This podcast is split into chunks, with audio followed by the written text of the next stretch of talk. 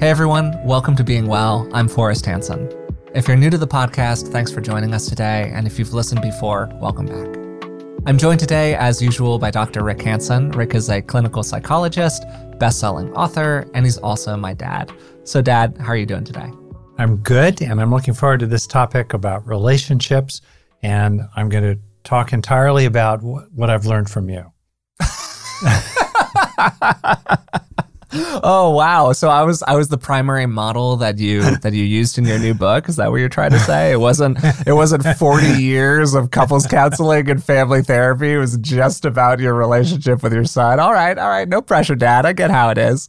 So as I just alluded to, Rick has a new book out. It's focused on building the healthy relationships that are a huge part of a happy life, and it's titled Making Great Relationships Simple Practices for Solving Conflicts, Building Connection, and Fostering Love. And if you're interested in ordering it, you can find it pretty much wherever books are sold. I've also linked to it in the description of today's podcast episode. So, for starters, Dad, congratulations. I don't know what number book this is, but are we at eight? Is this nine? Seven, like, where are we? Seven. Seven. Seven. seven. Only oh, man, seven. Seven books. Man. God, I co-authored one book and I'm just I'm just shivering in dread at the idea of writing seven of them. Well, honestly, I just feel incredibly grateful that anyone mm. ever would want to read a single page of a single book. Really, that's in, true in my heart. And writing a book is uh, like a message in a bottle, and there are many different kinds of messages a poem, a song, a dance, a sculpture, right? And you cast it out. It kind of has blown my mind, honestly, that my books have sold over a million copies in English alone. Wow. Yeah. And that's crazy like touch uh, obviously some people you know are more prolific even than that but wow thank you. Thank you out to the world. Thank you and thank you to the forces and factors moving through me mm. right? We are i don't know what to call it. We're we're like wind chimes played by the wind and that, that's mm. what makes the music and the stuff coming through us so yeah, I'm I'm happy to get into the detail of it, and I'm so slap happy around the book. I might be a little silly from time to time, but oh well, that's totally great, and if anything, probably makes it even better for people to listen to. So you've been working on this one for a while, as I said. It's kind of the culmination of a lot of your work as a couples counselor and family therapist, in particular and you became the brain guy yeah. after writing Buddha's Brain. Makes sense, right. the brain guy. But most of your practice has really focused on relationships. I think it's probably fair to say. Yeah. yeah. And even when people walk into your office as a single individual, a lot of the stuff that they're talking to you about is I got this issue with my dad, or I got this issue with my spouse, or whatever else. And uh, the book's built from 50 key ideas or practices that you've just found in, in the course of those many, many years of working with people tend to really help people get more from their relationships. And one of the places I want to start is just with the title. I know that there were a million title options for this book. We talked about several of them, but you wanted to really emphasize the deliberate action piece of it, the idea of making a great relationship. And I would I would love if you could just talk about that a little bit. Yeah, it's empowering to realize that our relationships are not given, they are mm. made. And yeah, we are constrained by who the other people are that we're interacting with. We have some influence over them. But where we have most of our influence is essentially over what we think and what we say each day. And through what we think and say each day, we can make our relationships a little worse or a little better both in terms of how other people treat us. Both options are available yeah, for us. Absolutely available. you, you, can drive your car down the road or into a wall. It's yeah. up to you. It's all on the table. Either way, same car. right? Uh, so for me, that's incredibly empowering. And I started out really going into my history, which I've talked about on the podcast, of being bad at relationships. I think deep down inside my heart, I was always a warm hearted, empathic, and caring kid. But for lots and lots of reasons, I was incredibly bottled up and walled up and out of relationship with myself, right? Moving into adulthood. So I've had so much to learn. And in effect, each one of the 50 very short chapters, 50 simple practices in the book, is something I've learned over time. Mm-hmm. And mm-hmm. Through that learning, I've also seen that when other people engage that practice, things tend to go better And yeah. I think for a lot of people, they just feel pushed around by relationships or mm-hmm. they're on autopilot about it. They're just kind of drifting. Mm-hmm. Well, this is how I am. This is how other people are. I'm kind of stuck. And you can particularly feel that coming out of a time of plague that we're still dealing, obviously, with, you know, a lot of political divisiveness, a lot of awkwardness, new issues, external pressures that make it harder sometimes to have a great relationship. And so, in the context of all that, I've super zeroed in on what's practical. I think there are a lot yeah. of highfalutin, airy fairy general principles. Don't be a jerk. Well, okay. now what, right? Yeah, and talking about both the scope and the practicality of the book, you broke it into six different sections. In my mind, it's kind of like five main parts and then a sixth part that's a sort of epilogue for the book almost, but I would love what your take is on that. And they're titled to just move through them really quickly Befriend Yourself, Warm the Heart, Be at Peace with Others, Stand Up for Yourself, Speak Wisely, which unsurprisingly to me is the largest section of the book because it's very hard to speak wisely. Yeah. And then Love the World at the end. And it feels like you're you're highlighting three levels of relationship that exist for people. The relationship that we have with ourselves, the relationship that we have with our immediate circle, the people that we're actively interacting with on a day-to-day basis. And then the relationship that we have with the broader community of other other humans, or if you want to expand it out to other beings altogether. Is that what you had in mind? Am I imposing that on your structure, or do you actually think about it that way? As usual, you're very perceptive and you kind of penetrate to the heart of the matter, that's actually true. And it's useful to realize that, of course, we move back and forth between those. For example, often if you, let's say, go for a little bit of a walk in nature, maybe it's at Central Park in New York City, maybe it's the hills around your home, somewhere, maybe you just simply look up at the sky and see the clouds and the birds, and you take a minute or two or three to do that you've opened out into relatedness with nature, with life. And then what happens very often is that inside yourself, you feel calmer. There's a calming, there's a centering, and it feels kind of like a coming home to yourself, which seems paradoxical. Opening out into the world mm-hmm. brings us into a homecoming with ourselves. So there's a movement among these different ways of doing things. Very often, though, it's foundational to start with yourself. Can you bring a fundamental kindness to yourself? How can you help yourself to tolerate your own reactions so that you can get some breathing room from them and they don't hijack you? How can you look at, frankly, your own part in the matter? Uh, one of the chapters later on in the book with other people is take care of your side of the street. In other words, one of the things I learned, and in fact, I really learned it uh, soon after you were born, and all hell broke loose. you know, like new parents, uh, suddenly your mom and I had to actually agree on certain things rather than ah. agree to disagree or move into separate worlds. We were really busy. We were tired. We loved you dearly. I also, you know, in terms of where people often are when they have children, I, I was in the developmental stage. She was too, of kind of launching new careers. Like it all happens sort of in your late 20s and early 30s. So there we were. And one of the things I realized after a fair amount of fussing and fuming inside myself that one of the fastest ways I could move to a better place was to take care of my side of the street, to clean up my own act, to take maximum reasonable personal responsibility for your mom's complaints or grievances or what there was to do, and to rest in the knowingness of what long time ago the Buddha called the bliss of blamelessness, that I'd actually taken care of my side of the street, which then was also the best odds way to, you know, invite your mom into, you know, maybe taking care of her side of the street too. But we won't talk about that. We'll just talk about myself. So something like that, when you look inside yourself and you realize, you know, for all your complaints about those other people and the legitimacy of your complaints mm, about those mm-hmm. other people, at the end of the day, how can you be a better friend? How can you be a better parent, ex, worker, boss?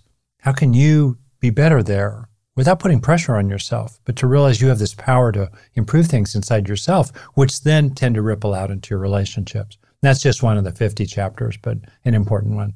Yeah.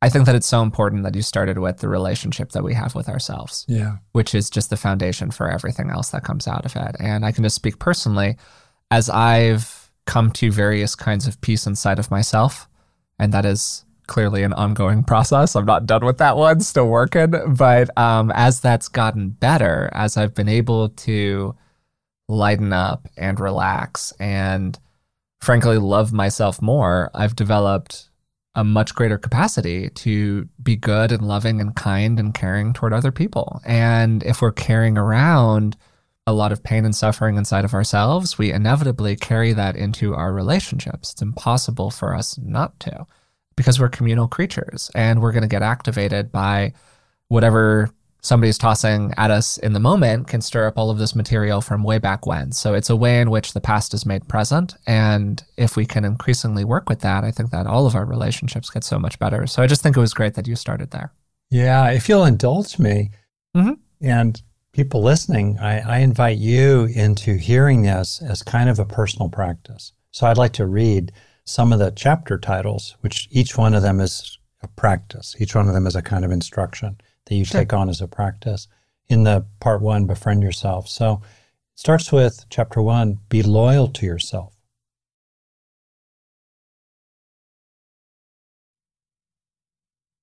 Rest in calm strength.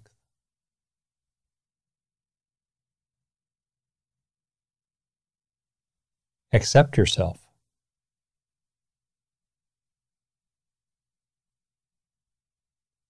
Respect your needs.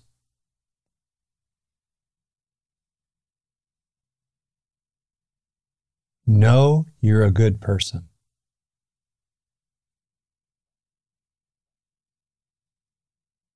Forgive yourself.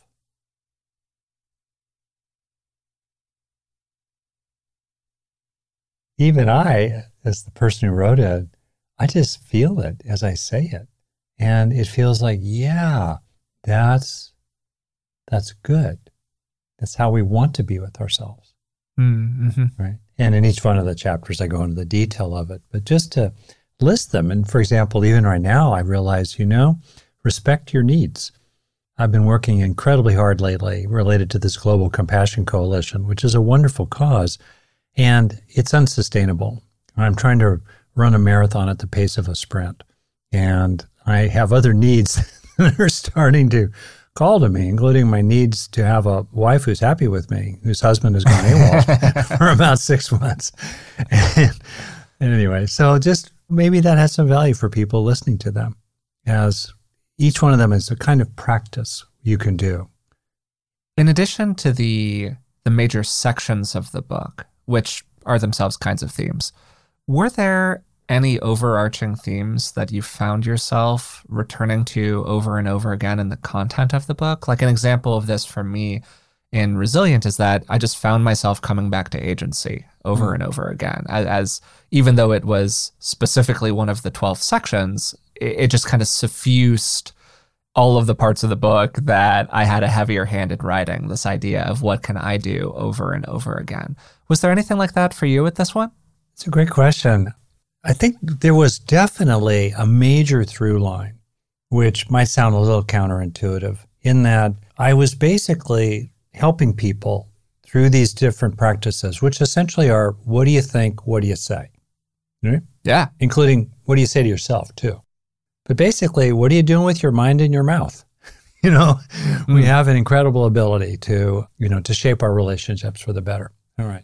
I was working my way toward how do you finally effectively stand up for yourself and be assertive and work through hard conflicts?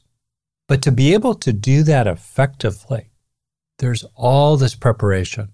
There are all these building blocks that are so important to lay in first, because as you lay them into yourself, and as also you build that foundation in a relationship, then your odds of success when you finally have to argue about something or pin somebody down or resize a relationship, which is one of the chapters in the book under Speak Wisely. If you get to that point, which is where the rubber meets the road, life's easy with people when we all want the same things. Routinely, you may have noticed we often do not want the same things, or in the same ways at the same times or with the same priority. What do you do then? And how do you do that part effectively? So, for me, a lot of the book, which is mainly various versions of how to be a nicer person toward yourself and toward other people, it's on that foundation of what could yeah. feel a little Mr. Rogers saturated that we move into the tough times when you need to tune into your inner lion, maybe in an effective way with a person who's really challenging for you or around a very challenging topic often what I would imagine what brought people, particularly couples, into your office was one of those big rubber meets the road moments. Yep. Where there was just a point of major conflict that they were trying to resolve in some kind of way. And they understandably were having difficulties doing it on their own. So they sought outside help. Part of what I feel like you're saying is that, wow, so many of those conflicts existed in large part because those people had had a hard time doing the foundational work right. before they got to the conflict that yep. might have supported them in navigating it more effectively. Is that basically right? Exactly right. And sometimes people, my aunt, your great aunt, Aunt Vicky, no longer alive, beautiful being, and my uncle Fred, also wonderful folks, toward the end of her life, my, my dear Aunt Vicky said, You know, your Uncle Fred and I never argued. And I don't think they did. And they got lucky in their nature and they both grew up in a kind of monoculture. They both attended the same church their entire lives. They grew up in North Dakota. North yeah. Dakota. They moved to Colorado. The community was very much the same. So they had a lot of good external support. They were reasonably fortunate. They weren't systemically targeted for bias and discrimination, et cetera, et cetera, et cetera. They, they caught some good breaks. And sometimes couples catch a good break. Absolutely true. And this book is really not just about romantic relationships. It's about work. It's about relationships with our neighbors, our coworkers, you know, our, our parents, our kids, our relatives, our in-laws, and ultimately the people all around the world, including those we, we might disagree with quite vigorously. So it's in that context then. But you're exactly right. Other than catching a break, it's really important to do a lot of foundational work on the way to getting to what's difficult. And it also, I was working my way backwards from the ways in which I think a lot of people don't speak up enough about their own needs. Mm. And they just put up with having less than what they could really have and less than what they long for, but they don't know how to effectively speak up for their own needs. And maybe that's the second through line in the book because I've seen it again and again. Interaction relationships are built from interactions and interactions are built from turn taking back and forth. A and B. A says something, B says something. A says something, B says something. And very often, A would say something in my office, B would respond, A would say something again, and then B would turn and stare at me and say, See, they're doing it again. What do you say next? Right. And in a lot of ways, the book's an answer to that question where people get kind of stuck or stalled out in their interactions and therefore in their relationships. Well, now what? What could I say or what could I think or what could I do that would maximize the possibilities given what's right now on the table? And I wanted to be able to give people many, many useful and different answers to that question. What do I do now? So, talking about laying that strong foundation for a relationship so that you can handle conflict better when it does come up when people came into your office, whether it was one person or a couple or a family, and they got into some conflict about whatever was going on in their relationship, did you, as a clinician, ever have moments where you were like, man, if these two people or if this one person had just done fill in the blank differently, they would have such a different result right now? Was there like a consistent fill in the blank that you found that that they could have done differently? Uh, one is to get be- better regulated personally. That sometimes is the issue. You have one partner who's fairly calm and kind of even keeled, and the other person who just gets either emotionally intense or super shut down, which is dysregulation either way. And that would be one. So people listening, thinking about this in a relationship, can think about certain keys for themselves, right? So that's one. A second thing is boy, it goes back to the thing I said about take care of your own side of the street. In other words, if either, and especially both of them, would just maximize delivering the goods to every reasonable extent, that would make a lot of difference. Because after two weeks of doing that, let's say, if the other person has not shifted, then the person who really has budged for two weeks and delivered the goods for two weeks is on a very strong position to really ask for what they need. So that's that's the thing I would see again and again. And I think at another level, people lose touch with the being behind the eyes in the other person.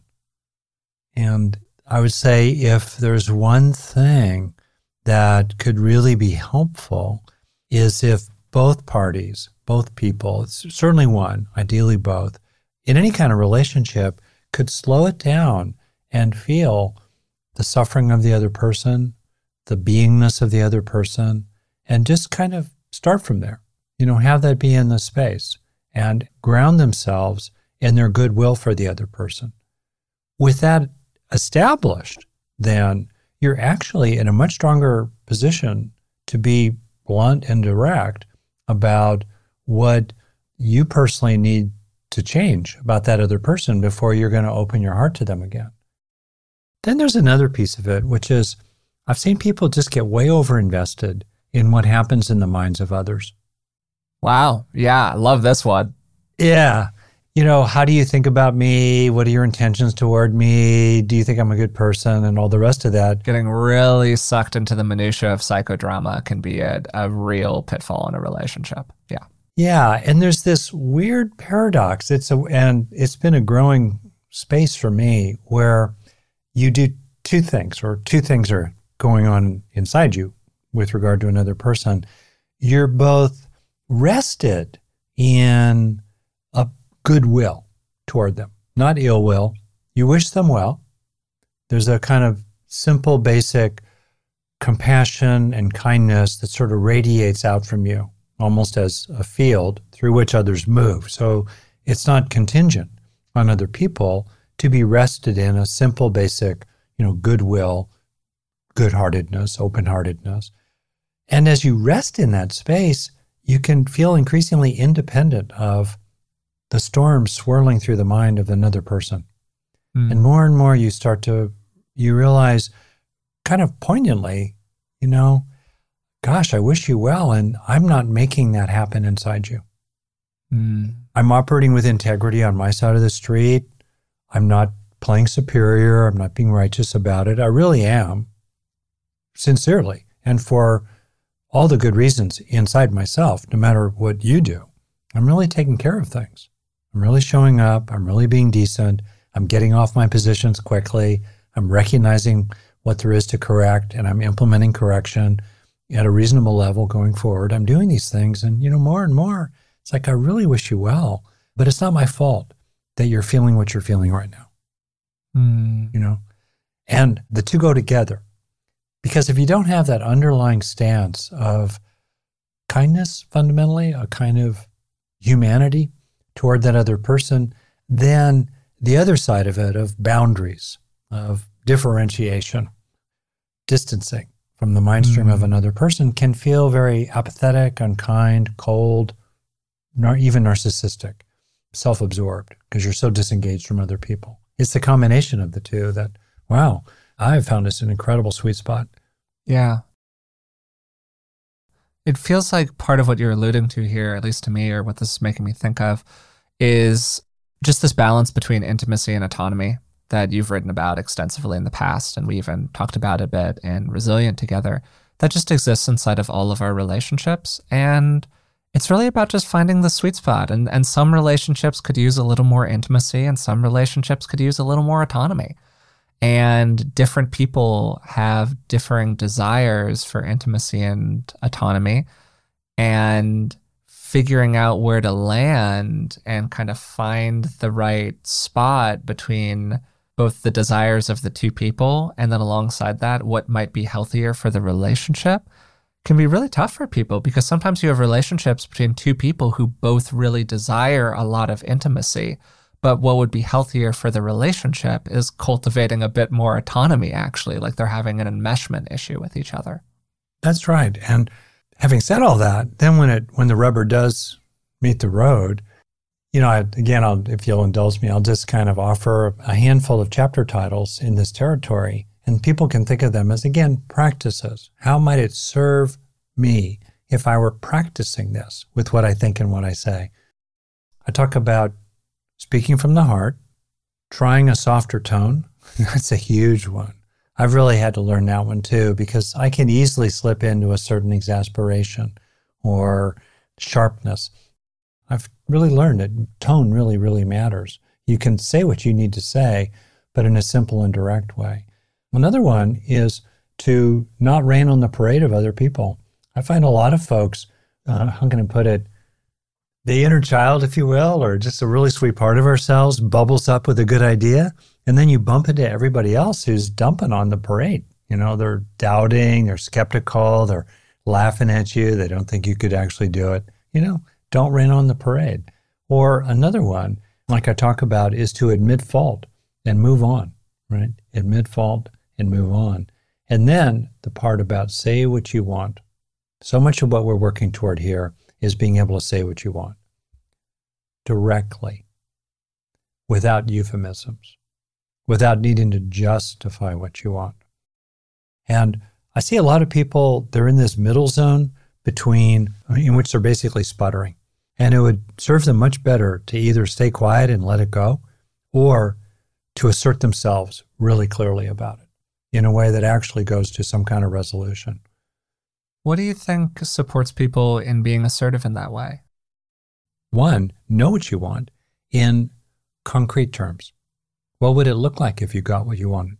A lot of times people say things very vaguely because they're afraid to really name what they really want.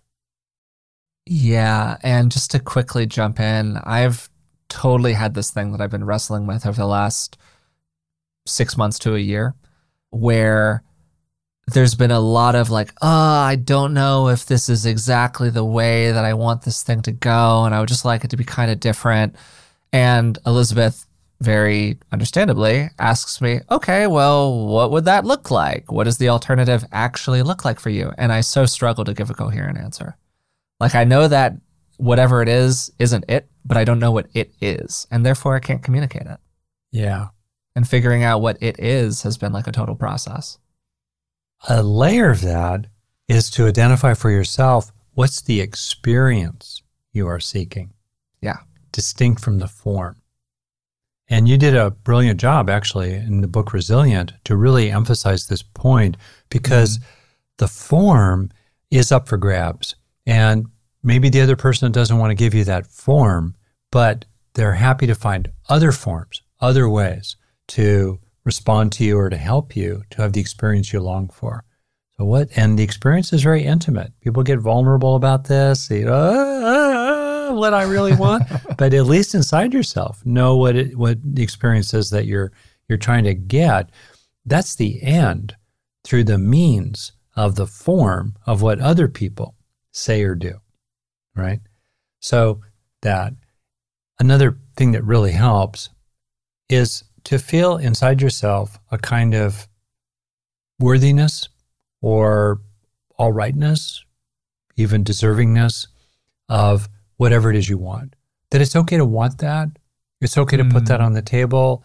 Often there's a justice element where you're standing up for, in a sense, a kind of unfairness you're dealing with. You're dealing with people in your who's your roommates who just kind of leave their junk in the common area, and it's there's an injustice. They're externalizing the cost of managing your own stuff into the commons and dumping on other people.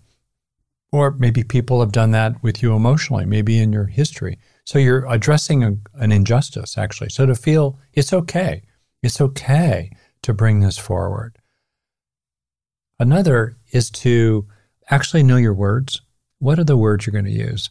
And I, you know, wrote out things I wanted to say before an important conversation with my dad, for example, or with other people to really get to the, the keywords or phrases that I actually want to communicate that are unmistakable and undeniable, including ones that operationalize and define quite clearly what it is that I'm asking for here. But know what your words are. That's helpful. Another thing I've just seen a million times, I cannot tell you how often I saw it in my office, is that basically there's A and there's B. And sorry, I'm going to introduce another letter, X. A wants X from B. Okay. So A then puts X on the table, and B then talks about Y. Okay. What do you do then? You can go chase Y, or you can get aggravated about the fact that B has named Y, or you can reestablish X. And a term for this interactively is sometimes called topic control. So staying on topic, coming back again and again to your X is a really helpful thing. And then when you've got X centered in the table, are you actually getting to agreement with that other person? Because very often A will put X on the table, B will grunt or, or nod or look out the window or talk about Y or something else will happen. And A will stop there because they're already feeling nervous about being assertive and they're already feeling like, oh, maybe I shouldn't have brought this up. Ooh. And they, they let it go. But at the bottom line is that B never agreed to X. Not in any way that was real, that B really took on. And so one of the really useful things is when you have X on the table to slow it down so that you can really find out actually if B has agreed to it. Mm, and mm-hmm. one version of that is to ask B to say back to you what they think they're agreeing to going forward. It's not that you're trying to pound them down like in a court of law, just at a human level. What's our shared understanding here? Because the basis of healthy relationships is trust, and the basis of trust is reliability. So if you want to know what can I count on you for, and I need to know if I cannot count on you for doing X, because then I've got to judge accordingly. What am I going to do in this relationship? Potentially resizing it. So get converging on a clarity of agreement. And so many issues boil down to A, did not state their X clearly. Yes. I'm not blaming A. Yeah. I'm just being descriptive. There was no clear X on the table. It was really fuzzy. Can't we just be nice? What does that mean? Uh, yeah. Yeah. Totally. What does that mean? Or I want you to love me better. What? you know, or could we maybe have some, you know, intimate time? Okay, but what does that actually mean? Right? How often, when, you know, of what kind, on the basis of what foundations? What do you actually mean? So there's no clear X on the table. And then the other key issue is even when there is an X on the table, B has not actually agreed to it. There's no clarity of commitment on the part of B, either because B doesn't understand what X is or isn't so sure about it, or maybe says, okay, sure, just to get A off their back, but B has really no underlying real intention to keep that agreement. Because for all kinds of reasons, including maybe B thinks, as many people do, that it's really important to be reliable at work, but it's really okay to be flaky about interpersonal agreements in their friendships, with their neighbors, or with their partner, or even their kids. So that's the second key problem. B has actually not yet agreed to it. And then third problem is even if there's a clear X on the table, and even if B has actually agreed to it, what do you do if B drifts and drops the ball? What do you do if B doesn't come through or yet again acts in the way that is problematic for A? You know, yet again starts yelling or yet again gets hammered or buzzed. What do you do then? It's really important to reestablish agreement because if B has ostensibly agreed to X and then starts drifting away from that, not doing it, yeah. Yeah, that becomes the new normal if you don't address it. So for me, those are examples of really effective ways to move toward a good resolution uh, with other people about an issue between you. Yeah, I think that the whole topic of how do you communicate wants in clear ways and work toward an agreement with your partner is like I don't know, 70% of yep. romantic relationships in a lot of ways. I mean, yeah. once you get past the the yeah. basic foundations of okay, we basically like each other, we basically love each other, and we more or less spending enjoy spending time together. Once you've checked those boxes, it really becomes about managing agreements and getting on the same page in these ways. And in order to do that, you have to be clear about what the heck you're talking about when you're talking about something. And you can see this, man, to to expand the lens to to my weirdly enough, my chosen job these days. In the personal growth world, I think you see this a lot too. There's a lot of like words that sound nice when they're all put together into a sentence, but you exit the sentence and you're like, what did that person actually mean by what mm. they said? And it can be really hard to tell because they're just not being specific and granular enough about it. So, kind of swimming in that same pool here, what do you think helps people stick to their guns when they get like a little bit of pushback without becoming completely annoying about it, if that makes sense? Right. One thing that helps is to slow it down and to make sure you did not misunderstand something.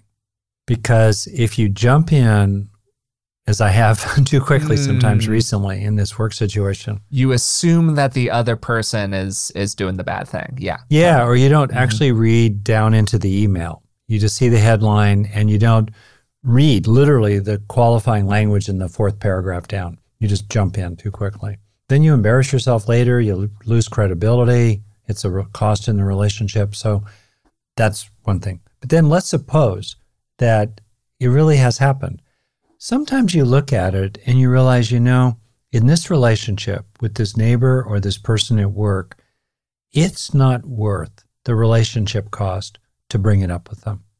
I'm just going to quietly resize this relationship. I get it. I get it. They're just not going to come through in that way, or they're going to keep doing their thing in that other way. And I'm going to take a step back. Sometimes you do that. Other times, you've got to bring it up. And it often helps to bring it up from the standpoint of being a little quizzical, gentle, go in softly, don't come in hot, guns blazing, come in softly. Curiosity, along the lines, for example, of something like, gee, gosh, I, I thought we agreed that you'd be home for dinner regularly. I know you have a big job, but the kids are here, I'm here, I've got a big job too, including raising these these kids. What happened? I'm just kind of trying to understand. Then, often, you have to wade through the other person getting defensive and guilty and reactive and counterattacking sometimes to make it go away.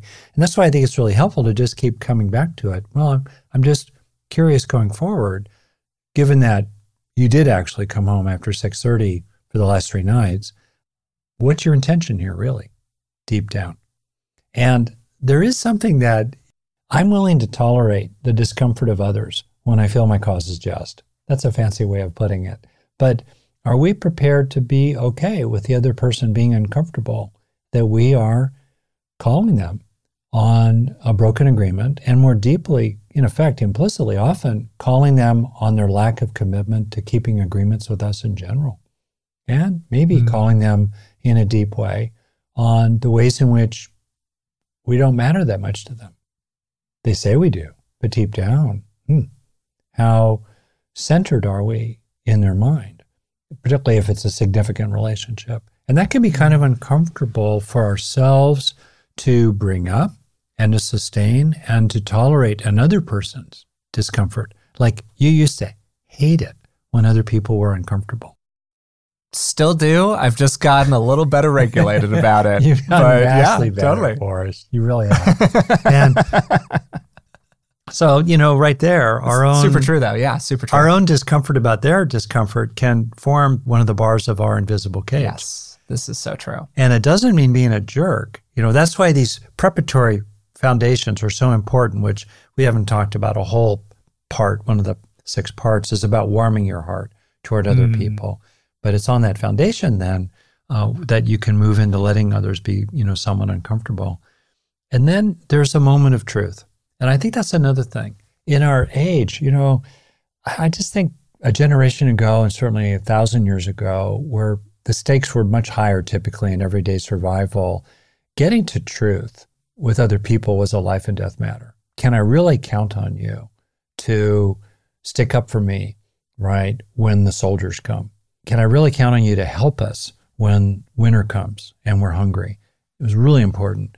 These days, there's a dearth of looking into the eyes of other people and really, really getting at what really can I count on you for? Really. And I don't mean being weird about it or giving them the new age stare. But I just mean like, hey, we need each other. We depend on each other. So it's, of course, natural to want things from each other. Yeah, I think that so many of our relationships come down to the balance between what I need and what you need. And some people are a little too focused actually on what you need. Yeah. And they haven't come to terms with their own wants and needs or how to express them effectively in their relationships. So I know you've got to go. And I also think that that's a great place to wrap up today's episode. So I had a really good time talking with Rick about his new book and about what we can do inside of our own lives to build better relationships.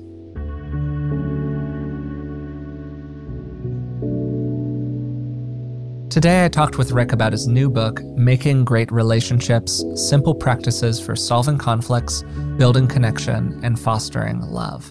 And if you would like to purchase it, you can do so pretty much wherever books are sold. And I've also linked to it in the description of today's podcast episode.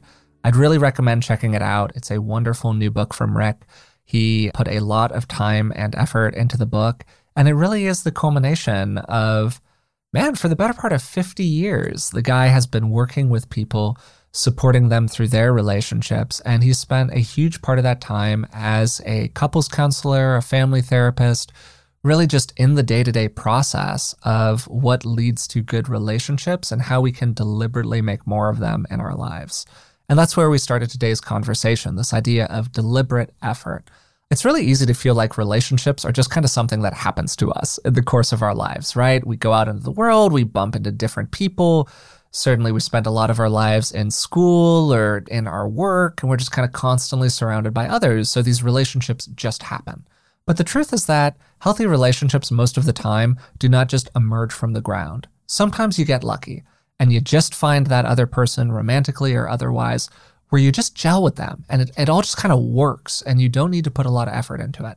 But man, the truth is, that is the exception, not the rule. And I've really noticed something like looking at personal growthy, self helpy kind of content in general having to do with relationships, where there's this real putting on a pedestal of the relationships like that, the ones that are just easy right out of the box. And I think that some people can get sucked into the trap of believing that if a relationship isn't that way, well then that just means it's not meant to be. Like I'm not meant to be friends with that person. I'm I'm you know this relationship is just never going to work out. There's some friction there. Oh, I just don't like that person. Whatever it is. And there's a place for that sometimes, particularly if you're in the like I just don't like that person category. We all got people like that. It's okay. It happens. But most of the time, deep meaningful relationships are driven through deliberate effort. We go out of our way to make them happen. We have all of these little moments throughout the day where we could think something or do something or say something just a little bit differently. And if you add that up over and over again, those little tiny efforts make such a huge difference in our ability to have a healthy relationship with the people around us. And one of the things that I really appreciate about the book is that it focuses on these six different sections, which start with the individual and then spread out into the world around us. Because there are these different layers of relationship we can have. We can have a relationship with ourselves, with other people, and with the broader human community. And Rick really explores each of them. And I really appreciate that it starts with us. It starts with our relationship with ourselves because if we're carrying around a lot of unresolved content, that is going to seep out into our relationships with other people. It's really unavoidable. And that emphasis on the individual, on our own effort, what we do, really wove its way in and out of the conversation today. It, it showed up in little ways in just about everything that we talked about. When he talked about taking care of our side of the street consistently with other people, when he talked about appreciating and respecting our own wants and needs and becoming more effective at communicating them really clearly. Even aspects of managing conflict, like for example, when Rick talked about resizing a relationship to its stable foundation, that was the part where he was speaking about a situation where you look at a conflict with somebody else and you go, you know what? It's just not worth it to me to engage this. This is going to create more problems than it's going to solve with this person and would really make sense for me to do is to just kind of limit my interactions with them to the areas where I feel like I can get some value and I feel like we can stay on a stable base. I know that they're not going to get really angry at me if we engage these kinds of topics, but I can't be confident in that if we engage these other kinds of topics over there. Those choices are individual choices, and they're about you coming to a realization inside of yourself of what's really going to work for you long term. I also thought it was really useful how Rick emphasized everything that goes into setting up an interaction with another person. Something that can happen inside of our relationships, and I've definitely experienced this personally, is that things kind of snowball on you a little bit, where it feels like everything's kind of okay and you're going along and it's all all right. And then things start to get a little messy, but they're not messy enough. So you don't really engage them in the moment. And one thing leads to another. And suddenly something happens that just lights the bonfire with another person in a really explosive way. But there were all of these little invisible moments that happened before that moment that contributed to it.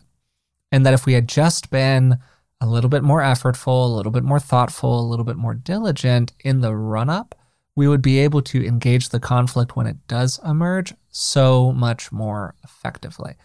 And so there's this focus on maintenance, the day to day. Maybe particularly the moments when you're not in conflict with somebody else, being thoughtful about things like process inside of your relationship, because that really starts to matter if you do enter into a conflict with another person. Again, Rick's new book is Making Great Relationships Simple Practices for Solving Conflicts, Building Connection, and Fostering Love. It's a wonderful book. It is filled with so much practical advice. And if you like the podcast, I think you'll love it. And you can find that again wherever books are sold. And if you'd like to support our work in other ways, you can find us on Patreon. It's patreon.com slash beingwell podcast. And for the cost of a cup of coffee or two a month, you can support the show and you'll get a bunch of bonuses in return. Also, if you somehow got to this point and you are not subscribed to the podcast, please subscribe to the podcast. Do that wherever you're listening now on. And you could even tell a friend about it. Hey, why not, right? It's one of the best ways that we have to reach new people. Until next time, thanks for listening, and we'll talk to you soon.